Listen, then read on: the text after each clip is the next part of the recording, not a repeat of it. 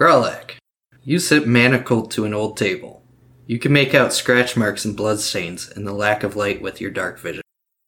You've been beaten up pretty badly before being handed over to the authorities where you now sit, waiting for a guard to come in and question you. It's been days from what you can discern from your internal clock. Days without food or drink. Days of sitting here, half dead, by the brutal beating you sustained at the hands of the logging owner and his two sons. You hear the sounds of an animal's cries of pain every once in a while, from feeble rescue attempts to free their only hope.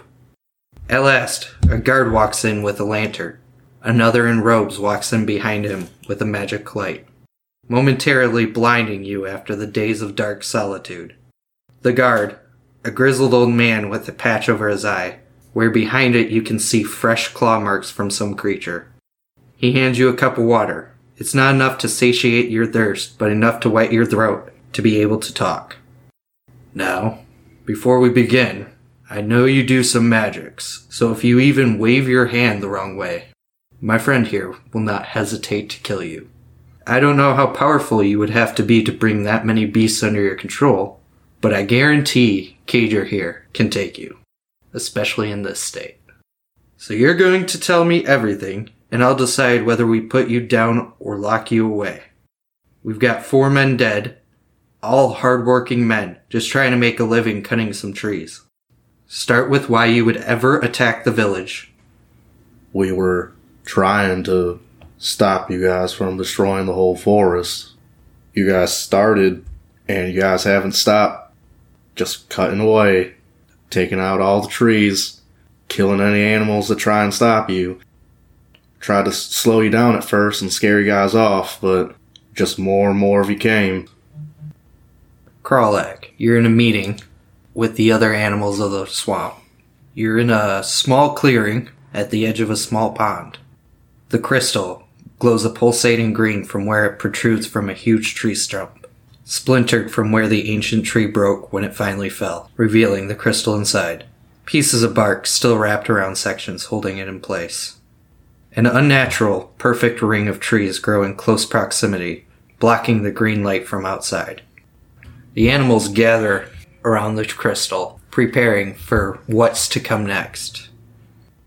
Uh, so, what's, what are we doing? I'm all for, uh, fighting back, but it's, it's not worked so far. I say we try again. I say we fly grab the crystal, and relocate. Bears don't fly. Ravens do. Sucks to be you. I've already sent my family away. We must stay and fight. We have no other option. I'm with the skunk. We we don't know what'll happen if they take the crystal. We don't know what happens if we move the crystal. We have no choice. So we fight! At the edge of the swamp, Across the river, a large building sits outside of the village of Grew's Landing. It acts as the headquarters for McGrubber's Wood. Six people are around, moving logs from sleigh to sawmill on the river. The animals all slowly stalk up the banks, ready to strike. Around 40 animals in total, spread out along the banks. Well, we thought we had the element of surprise, and we sent the birds first after the bird's initial distraction, everything got real out of control after that. We just charged in.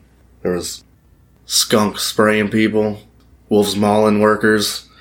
I ran in and I hit a few people with my with my club.